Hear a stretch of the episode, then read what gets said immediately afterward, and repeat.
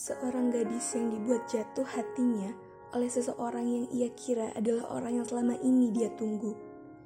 Tapi tidak, bukan perkiraan yang tidak terlalu meleset. Kamu memang yang ditunggu-tunggu, tapi tak pernah terbayang kalau kamu akan menyakitinya begitu menyakitkan. Aku ingin kamu, tidakkah kamu dengar aku? Aku ingin denganmu, bersamamu, berdua saja. Apakah permintaanku berlebihan?